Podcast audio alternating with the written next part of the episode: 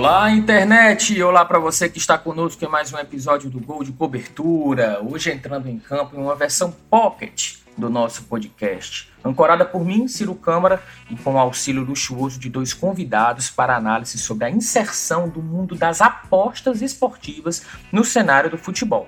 Primeiro, internacional, o que já vem se dando há alguns anos, e principalmente, mais recentemente, o movimento nacional, aqui no Brasil.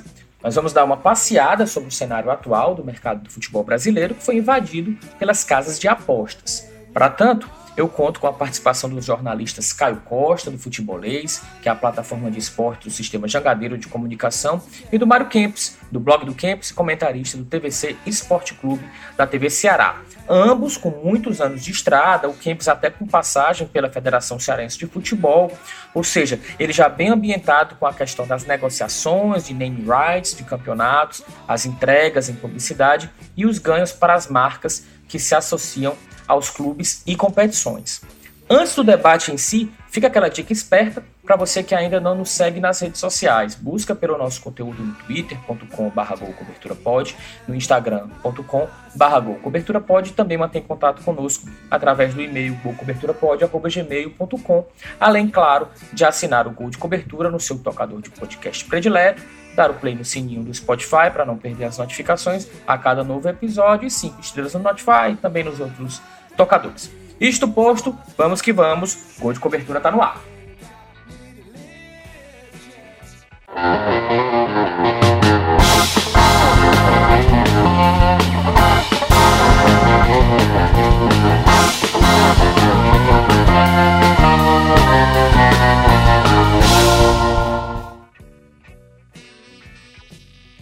Primeiro, um pouco de história.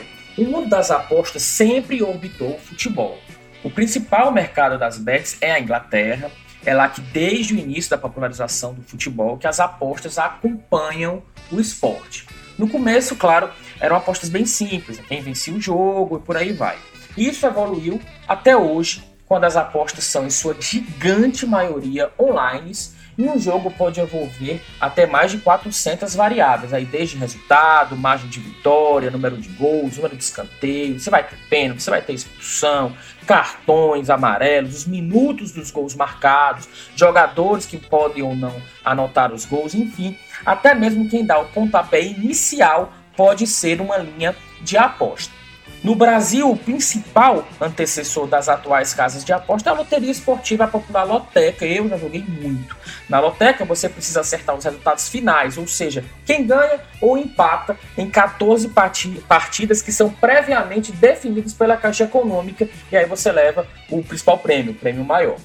Hoje, a aposta mínima é de R$ reais e o prêmio total gira na casa de 300 mil. Prêmio total, para todas as, as variáveis. Quem acerta 13 pontos também ganha alguma coisa. Ah, para fins de curiosidade, no último sorteio, 31 apostas fizeram 14 pontos e cada uma levou cerca de 15 mil reais. Apenas. Convenhamos, né? É muito, muito menos do que em anos anteriores, nos anos 70, era uma febre nacional. A gente tem até uma máfia da loteria com resultados é, que eram combinados. A revista Placar tem uma série histórica desmembrando, é, desvendando essa questão da máfia das loterias nos anos 80. Mais recentemente veio a Time Mania, que é já dentro de um processo de saneamento de débitos dos clubes com a Receita Federal. Aí você também aposta três reais, pode ganhar com sete números acertados ou até mesmo três números acertados, daí você ganha só três reais. E você escolhe o seu clube do coração, que recebe uma parte maior do prêmio caso seja um clube sorteado, né? Agora, partindo para o nosso assunto em destaque, a gente pode considerar que 2022 é sem dúvida o ano do desembarque total das casas de aposta no mercado brasileiro. E aí é uma conjuntura de fatores, né? Os acenos de uma nova legislação que regulariza o tema, aí no caso também envolvendo bingos, cassinos e etc. As dificuldades financeiras que a pandemia trouxe para outros setores que são bem tradicionalmente vinculados ao patrocínio de futebol, estou falando aqui de setor automotivo, próprio poder público, bancos, telefônicas demais. E também o fator novidade e facilidade que as apostas online acabam despertando, né? Tudo isso consolida uma ambiência ideal para a inserção das casas de apostas não só no entorno do futebol, ou seja, se utilizando do jogo, do futebol, como ferramenta para os jogos de azar, mas agora também entrando em campo diretamente, apoiando clubes, campeonatos e com isso mostrando primeiro poder de fogo, bala na agulha para bancar, por exemplo, espaços em camisas como Flamengo, como São Paulo. E segundo, claro, massificando como nunca o mercado deles, porque investir em publicidade no futebol é praticamente assim, é pule de 10, né? É difícil você não ter a, a sua expectativa de divulgação de marca atendida.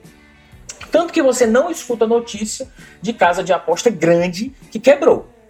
Hoje, segundo estudo da Fundação Getúlio Vargas, 450 empresas já atuam no mercado brasileiro, registradas, e a movimentação anual pode ser na casa de 10 bilhões de reais no mínimo. No mínimo com a regularização e com o. Esse número pode ser, inclusive, muito maior se as empresas que hoje operam no Brasil, mas que são sediadas no exterior, vierem aqui se submeterem a uma legislação nacional. Isso eu vou falar mais para frente. Para vocês terem uma ideia, dos 20 clubes da Série A do brasileiro, apenas o Palmeiras não tem até o momento algum vínculo com casas de aposta.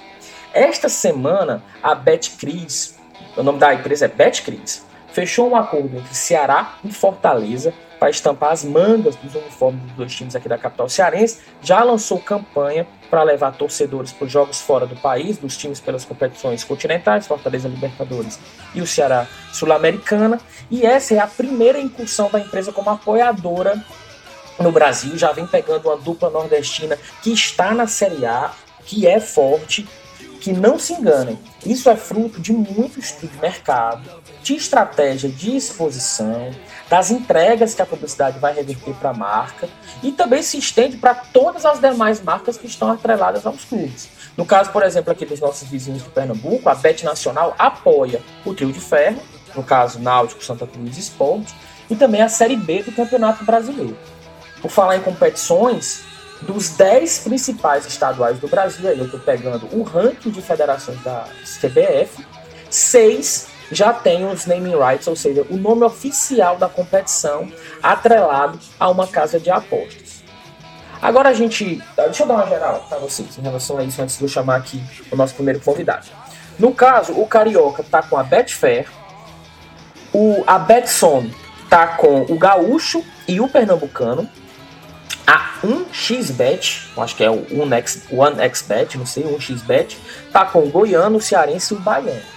Apenas o Paranaense, o Paulista, o Mineiro e o Catarinense não tem até o momento o seu naming right vinculado a uma empresa de uma casa de apostas. Agora sim, a gente vai ouvir o Caio Costa.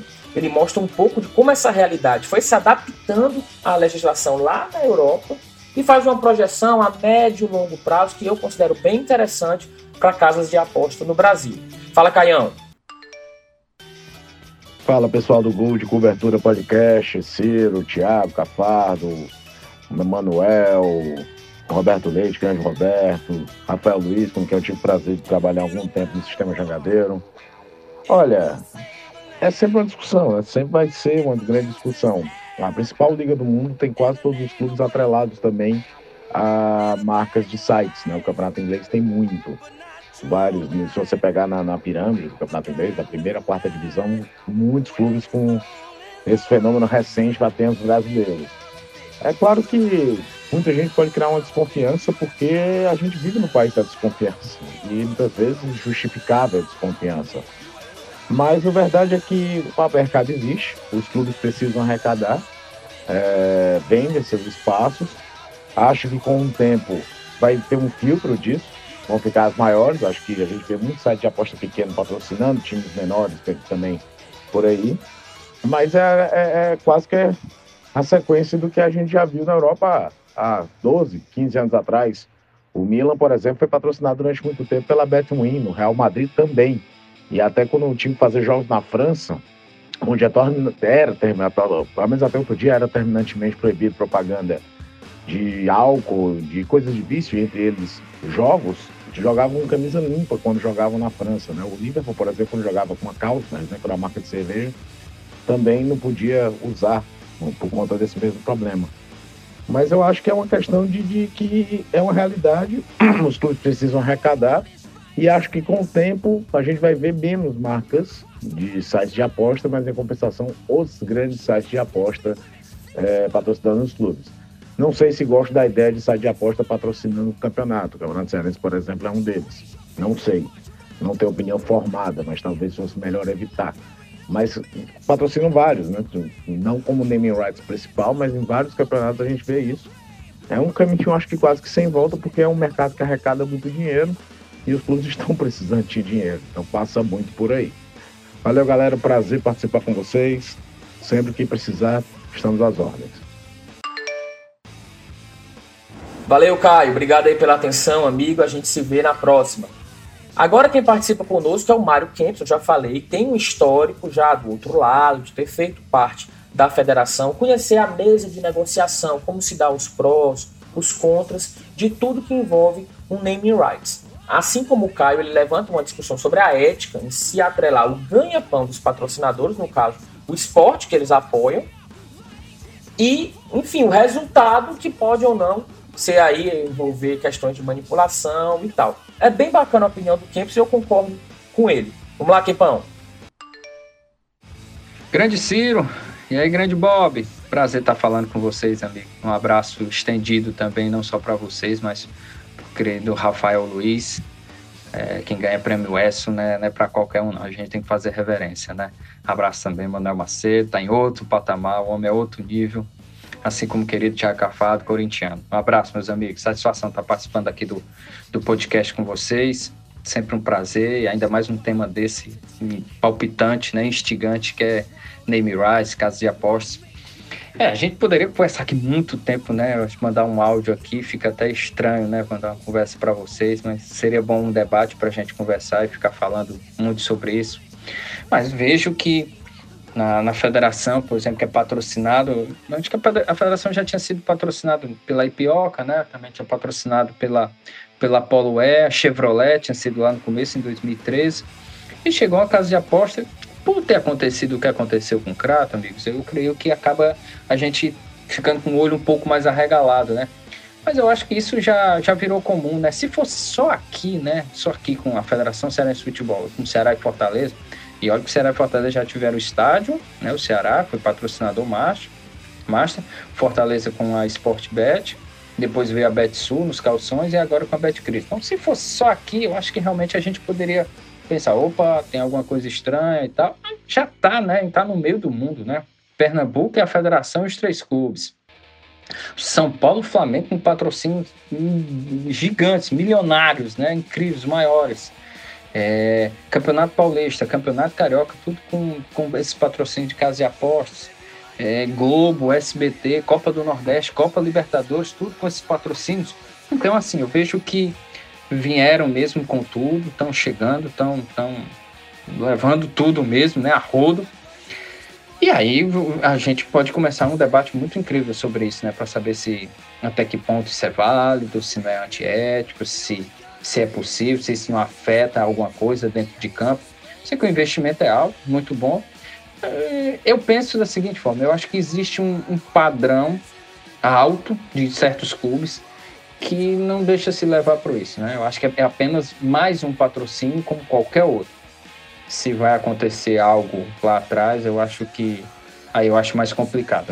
Eu nem quero me envolver nesse assunto. Porém, eu vejo como uma situação muito boa e a federação assim como outros, também é patrocinado por Casa de Apostas. E a imagem, eu creio que tão boa quanto qualquer outra. Obviamente, como eu falei, repetindo, né? O que aconteceu aqui, a gente acaba abrindo o olho. Mas eu acho que quem está de fora, como a gente via os patrocínios de, de, da, da, Federação Paulista, da Federação Carioca e da Federação Pernambuco, chega com investimento, chega para colocar dinheiro e tentar alavancar o, o, o, investimento no futebol cearense. Eu espero que chegue, esse investimento, esse, essa parte financeira chegue nos clubes. E aí a imagem é, é para melhorar, obviamente, e para fomentar um, um, um, trabalho a pequeno e, e, curto prazo. A pequeno e médio prazo, desculpa, né? Pequeno e curto é complicado. a pequeno e médio prazo. Mas eu acho que vale um debate muito grande, né? Existe esse debate sobre casos de aposta não só, na Ingl... não só aqui no Brasil, mas na Inglaterra, na Espanha também. clubes que são patrocinados por isso, né? Competições. Então, a Itália também, né? Então, acho que é um, é um bom debate. A gente poderia passar um bom tempo aqui conversando e debatendo e falando bastante sobre, sobre esse, essa parte de casas de apostas e, obviamente, o name rights, que sofre muito, né? Porque aqui, né, no Brasil, é, praticamente ninguém fala, né, o name rights, né? É só imaginar que o Brasileirão é açaí brasileirão, né? A Copa Brasil é Intelbras, né? Então, assim, fica, fica bem distante, né? Bem distante mesmo de, de alguém falar desse sentido. Então, eu acho que é preciso mudar um pouco a postura, obviamente é uma cultura nossa, né, que é difícil de mudar, mas que aos poucos, quem sabe, seja alterado. Por exemplo, a Copa do Nordeste, ela casou o Sporting Bet de uma forma que chega às vezes numa propaganda, alguma coisa já fica marcado. Porém, obviamente ainda vai percorrer muitos anos para para chegar a um patamar que é, por exemplo, numa, nos Estados Unidos, né, em que o name rights é muito forte. Grande abraço, meus amigos. Acho que me estendi demais, né? Sempre desculpa por tudo aí, mas é sempre um prazer estar falando com vocês. Grande abraço, sucesso nesse gol de cobertura. Um abração. Bom, tá Campos, obrigado também. Fica aqui o convite. Ele próprio já se colocou aí à disposição de falar com a gente em outros momentos e vamos ter, sim, outros momentos para contar aqui com a participação do Campos e do Caio. Agora, para finalizar, eu vou falar um pouco da questão legal que envolve esse tema, como é que a gente está no momento. Se vocês puxarem pela memória, vocês vão notar uma ruptura na inserção das casas de apostas no mercado brasileiro a partir de 2018. Foi quando a Lei das Apostas Esportivas, que é a Lei 13.756, foi aprovada pelo então presidente Michel Temer. Isso tornou as apostas de cotas fixas, ou seja, as odds, legais no país. Até então, reparem, puxem pela memória, elas operavam num horizonte um pouco nublado, controverso. Lembre, por exemplo, das publicidades do Sporting Bet, quando o Sporting Bet começou a investir em TV. Era sportingbet.tv.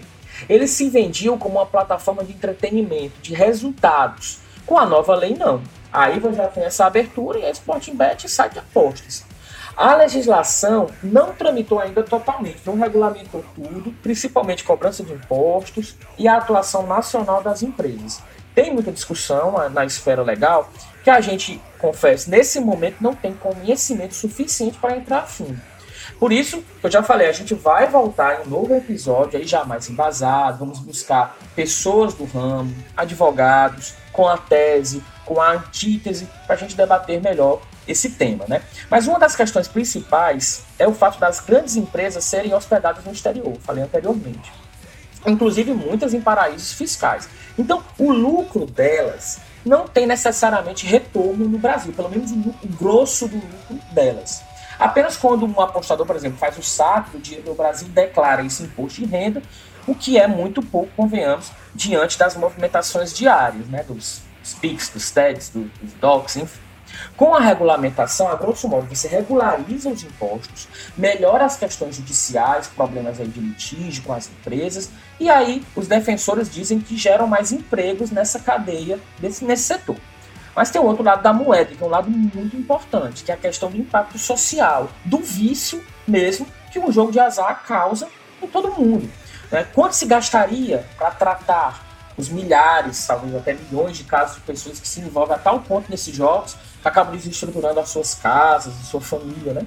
E também tem o lobby de outros setores. E aí eu posso falar do setor é, da, da, da bancada evangélica, questões culturais mesmo, que seria para onde migraria esse dinheiro que, em tese, é, escoaria para as casas de aposta. Ou seja, tem muito que se debater, se costurar, mas a largada definitivamente foi dada e o gol de cobertura vai mergulhar nesse tema que tem tudo a ver com esporte, mercado e comunicação. Fica aqui já a nossa contribuição no programa de hoje e também a nossa promessa para o futuro.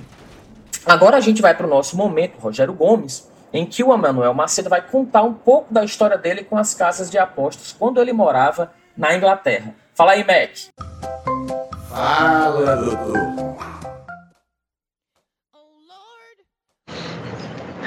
Em 2000 e 2008, 2009, época em que eu morava na Inglaterra, é, eu costumava ir a muitos estádios lá. E nessa época no Brasil, a, a você apostar era ainda um pouco impensável, assim. Na verdade, era muito impensável. Assim, a gente não tinha sites, a gente não tinha casa de apostas, como não tem até hoje, né? É, legalizado e tal. Mas isso na Inglaterra era muito comum. E um fato que me chamou muita atenção foi nessas minhas idas aos estádios e tal da, da Inglaterra para assistir jogos da, da, primeira, segunda, terceira divisão, é, Copa da Inglaterra e tal. Eu me surpreendi no primeiro jogo que eu fui, que eu lembro que foi um amistoso. Amistoso não, era o jogo de eliminatórias entre Inglaterra e Ucrânia. Entre Inglaterra e Ucrânia, pela eliminatórias da Copa do Mundo de 2010. A Inglaterra ganhou de 2 a 1 e no intervalo do jogo, muita gente desce, né? Sai da arquibancada, você vê o estádio ficando tipo 60% ali, o resto tudo saiu. Você imagina que vai comer alguma coisa, comprar alguma coisa, vai no banheiro e tal. E eu desci também quando eu vi as filas gigantescas formadas nas casas de aposta que tinha dentro de Wembley. Não sei se hoje ainda tem, mas naquela época tinha casa de aposta dentro do estádio e as pessoas formando filas enormes para poder fazer as suas apostas para o segundo tempo da partida, né? Se vai ter gol de quem, quem vai marcar, se vai ter escanteio, se vai ter é, gol nos acréscimos, que, quantos minutos, placar final, placar do segundo tempo, enfim. E as casas de apostas na Inglaterra eu já tinha visto lá, né? Era muito, é, tem bastante é, casa lá, mas dentro do estádio isso me chamou bastante atenção. E foi de fato um fato muito curioso, assim, que as pessoas ficaram, ficam muito tempo apostando lá. Tem uma cultura de aposta muito forte, muito firme. Assim, a qualquer hora do dia que você passa por uma casa de aposta da rua, você consegue ver as pessoas apostando, né? Não só de esporte, várias outras coisas. Mas dentro do estádio realmente foi algo que me chamou muita atenção. Inclusive em outros estádios também, depois que eu fui, tinha casa de aposta também. Bom, tá aí o Emanuel, que é o responsável por me inserir nesse mundo das apostas. Em 2011, eu lembro muito bem, nós trabalhávamos no Jornal Público e ele foi me falando como foi. Aí a gente fez uma conta, eu e ele, que durou uma semana, porque a gente, em tese, é, combinaria quais seriam as apostas. Daqui a pouco eu fiquei fazendo as minhas e ele continuava com as deles e pronto. Né? Agora a gente ouve o Cafardo, o Thiago Cafardo, que como um bom homem atrás do seu tempo, um tradicionalista como só ele, ele vai falar de um caos, mas não envolvendo apostas em casas atuais, modernas, que ele não, ele não aposta, mas envolvendo a Loteca. Fala aí, Cafas. Fala galera, fala Cirão, Imec, Bob, Rafa, Ivanildo. É, o meu caso que eu vou contar agora não tem a ver com casa de aposta, mas tem na verdade, né? não com as casas de apostas tradicionais e, e modernos de hoje em dia, ou as apostas de jogos eletrônicos. Na verdade, eu sempre fui um, um jogador entusiasta da loteria esportiva. Eu gostava de ficar vendo no Fantástico a zebinha passando, nos resultados. E jogava, né? Quando eu fiquei maior, eu comecei a jogar, quando eu tinha meu dinheiro. É... Para quem não sabe, a loteria esportiva é muito tradicional. Desde os primórdios do futebol ela existe, né? Entre aspas. E aí eu jogava muito, né? E nos quase ganhei uma vez, mas foi uma coisa meio inacreditável, porque eu costumo apostar, eu costumava apostar sempre no Corinthians, né? Eu não admitia apostar que o Corinthians fosse perder pelo, pelo meu fanatismo. E era um Botafogo e Corinthians, se eu não me engano, no Rio de Janeiro, em Caio Martins, time do Botafogo era bom. Mas eu, claro, cravei Corinthians ali. O ano foi, se eu não me engano, 93. E aí eu cravei Corinthians, claro. E fiz os meus outros 12 jogos, né? Eis que eu começo a conferir a loteria esportiva. O jogo 1, quem era? Corinthians e Botafogo. O jogo foi 1 a 0 pro Botafogo, se eu não me engano. E aí eu fiquei meio que desencanado, fui conferir os outros jogos. Naquela época não tinha pontuação para 11 primeiro, 11, 11, 12, como chegou a ter. Era ou acertava os 13 ou nada. E comecei a conferir, acertei o segundo, acertei o terceiro, o quarto, até o sétimo, oitavo, décimo primeiro, décimo segundo, décimo terceiro. Ou seja, eu acertei os 12 jogos da loteria esportiva e só não acertei o jogo 1, que era Botafogo e Corinthians, porque o meu fanatismo não me deixou ganhar dinheiro, não me deixou. Não sei se eu ia ficar rico na época, não lembro o prêmio, mas devia ser uma bela bolada. Enfim, galera, esse é um caso de que eu me lasquei numa loteria esportiva, num jogo de apostas, graças ao meu fanatismo pelo meu time, que eu continuo amando, me faz sofrer. Um abraço.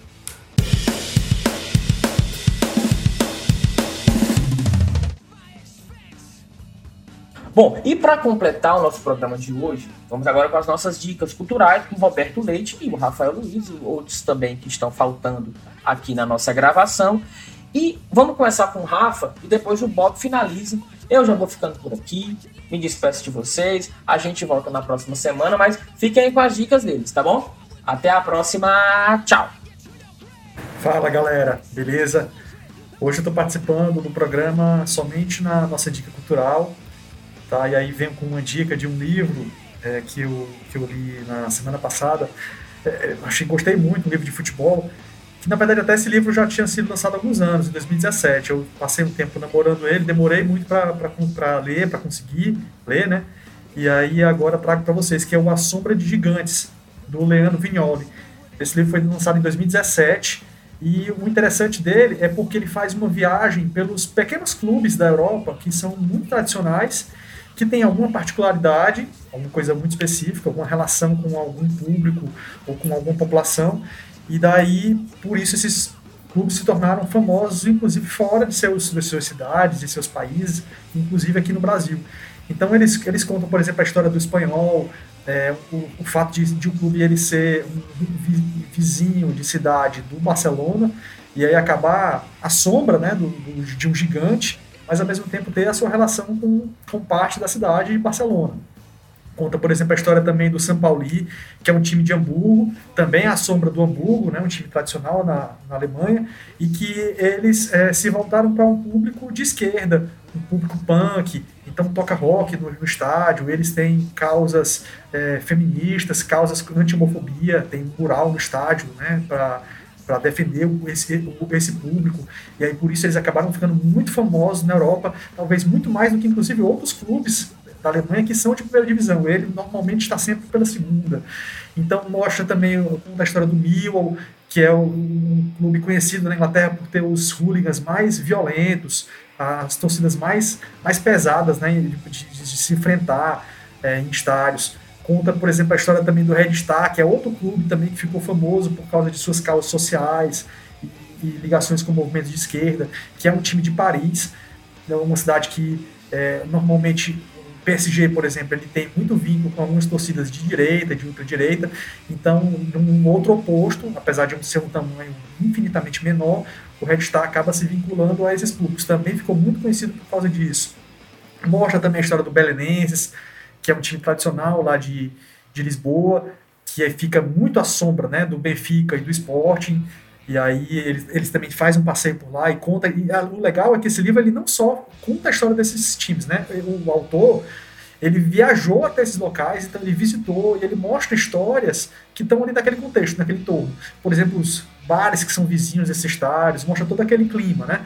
Então é bem interessante, sabe? É bem interessante de, de a gente ver histórias de um futebol que acaba não chegando tanto ao Brasil, pelo menos assim, pelas lentes né, das câmeras de TV e das reportagens, porque a gente acaba se voltando muito, a imprensa brasileira acaba se voltando muito para os grandes clubes, os gigantes da Europa.